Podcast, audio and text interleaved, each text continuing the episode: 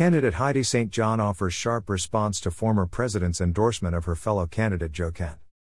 Race to become top challenger to Jaime Herrera Beutler in THE 3RD congressional district heats up with Donald Trump's endorsement. By Ken Vance, editor, Clark County. Today.com. The gloves have officially come off in the battle to see who will become the main Republican challenger to incumbent Jaime Herrera Beutler in the race for U.S. Representative in the 3rd Congressional District. Earlier this year, three Republicans, Joe Kent, Heidi St. John, and Wadi Yakhour, stepped forward to challenge the six-term Congresswoman, citing Herrera Beutler's vote to impeach then President Donald Trump in January for his perceived role in the January 6 riots at the U.S. Capitol complex.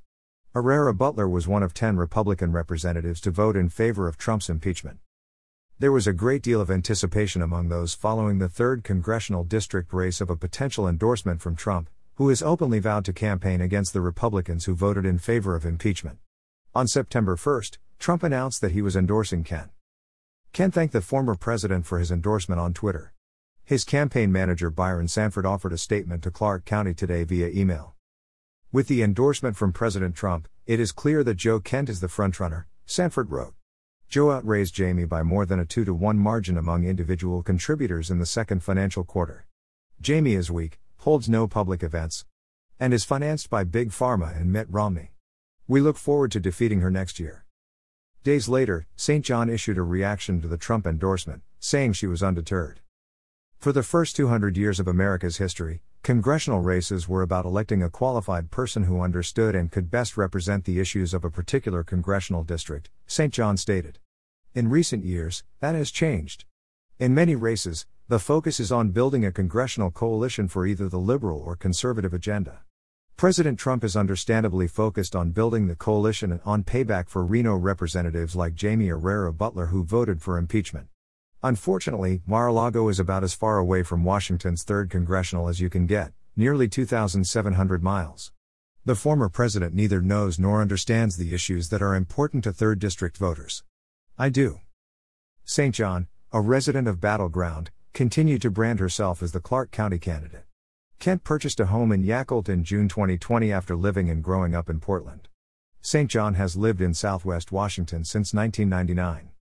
While both Joe Kent and I represent a dependable vote for the America First agenda in Washington, D.C., I'm the only candidate who has lived in the district, worked in the district, and been a conservative activist in the district for nearly two decades, St. John stated.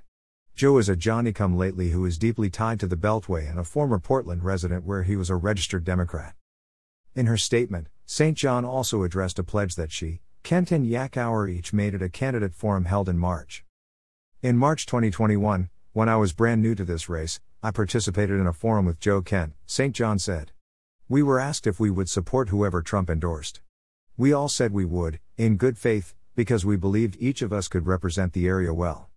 It has been said, you don't know what you don't know. There was much I did not know about Mr. Kent when I said I would support him if he got Trump's endorsement. Now I know better.